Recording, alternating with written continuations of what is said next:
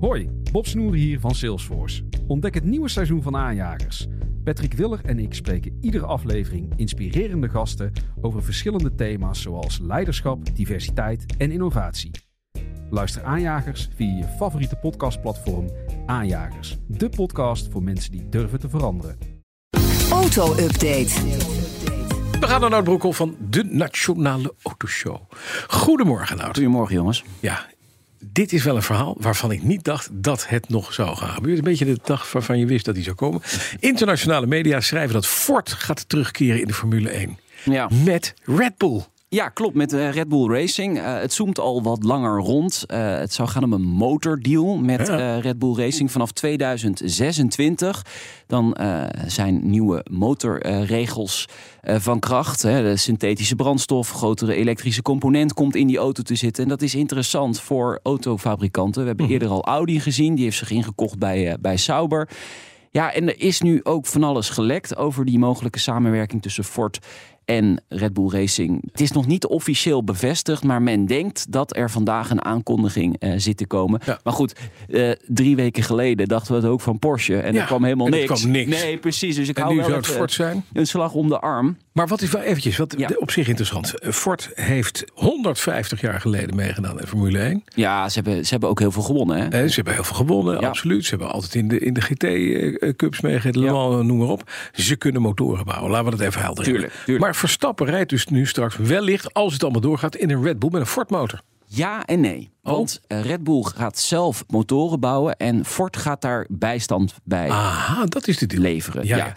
Dus het wordt eigenlijk een motor van Red Bull met assistentie van Ford, maar waarschijnlijk wel met het logootje van Ford erop. Ja, ja. Maar hoe dat precies eruit gaat zien, dat weten we nog niet. Maar This engine has been looked over the shoulder by Ford Motorsport. ja, Zoiets. eigenlijk Zo'n heel bordje komt Ja, er dan ja. op. Maar het is nog afwachten, want Mhm. er schijnt vandaag een aankondiging te komen. Sowieso gaat Red Bull zijn auto voor dit jaar presenteren in New York. Dus het, ja, het zou goed kunnen zijn dat dat samenkomt vandaag. Maar eh, ik durf know. mijn hand er nog niet voor in het vuur te steken. Dan, na een week van Radio Stilte, heeft de curator van Lightyear wel van zich laten horen. Het bedrijf is gewoon failliet. Alleen de curator probeert nu nog eh, iets van de boedel te verkopen. Ja. Ehm, 600 medewerkers op straat. Het is een pijnlijk verhaal. Verkopen weet ik niet. Kijk, hij zegt ik ben hoopvol gestemd. Het Eindhovens Dagblad heeft hem gesproken gisteravond. Ehm, enkele partijen lijken gezamenlijk naar een doorstart te kijken. Mhm. Iedereen is nu bezig met zijn of haar huiswerk, zegt de curator. We weten dus niet of het om een complete doorstart gaat of dat Een er een onderdeel wordt eh, doorgestart. Dat weet ik niet. Nee. Medewerkers, dat zijn geluiden die wij ook horen, eh, zijn aan, elders aan het solliciteren. Ehm, eh, dat is eigenlijk nog niet mogelijk, want ze hebben een opzegtermijn, zegt uw curator. Maar ik snap natuurlijk wel dat die medewerkers rond aan het kijken zijn. En Ja. hij geeft ook toe, haast is geboden. Zeker, hij moet snel zijn. Nou hopen we snel weer wat te horen. Ja. Volvo bereidt volgens Reuters een groot EV-offensief voor. Ja, zes nieuwe elektrische modellen binnen drie jaar. Dat zeggen bronnen binnen Volvo. Ja, en dat zou het grootste eh, productoffensief zijn van Volvo sinds het merk onderdeel is geworden Van van, Geely. Geely. Ja, die Chinese eigenaar Ja. eh, van het merk. Ehm, het gaat om drie SUV's, waaronder de XC30. Dat is een kleinere crossover onder de XC40. Twee sedans die ook elektrisch worden, de S60 en de S90. Mhm. En, heel bijzonder, een minivan, een busje.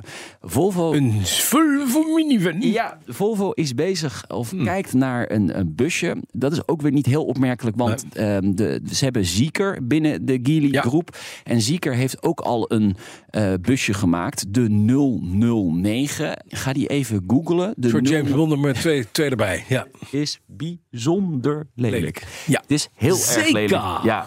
Ja. Ik hoop dat Volvo er iets mooiers van, eh, van weet te brouwen. Dat kan Volvo heeft zit design technisch toch wel redelijk goed. Iedereen zit nu thuis. Is Of bokken saai, in de maar auto, prima. In de auto niet opzoeken. hè. Dat mag niet. Nee, niet doen, op- niet nee, nee, nee. Maar thuis Dus wel even opzoeken. zeker 009. 009. Dus eh, ja, dat offensief, eh, ze hebben het nodig om ja, mee te doen in het premium segment. Want al die premium merken gaan uiteindelijk elektrisch. Dus ook Volvo moet daarin mee. Ja, dat is niet anders. Maar Nee. vinden ze zelf. We komen er vanzelf op terug. Medewerkers van Ferrari krijgen een flinke bonus. Ja, niet 5000 euro, niet 10.000 Nee, nee, euro, maar 13.500 euro. Kijk, Catching.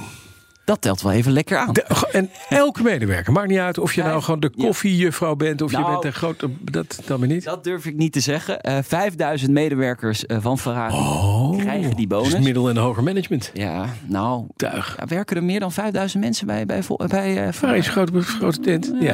Ja, denk ik wel. Ja.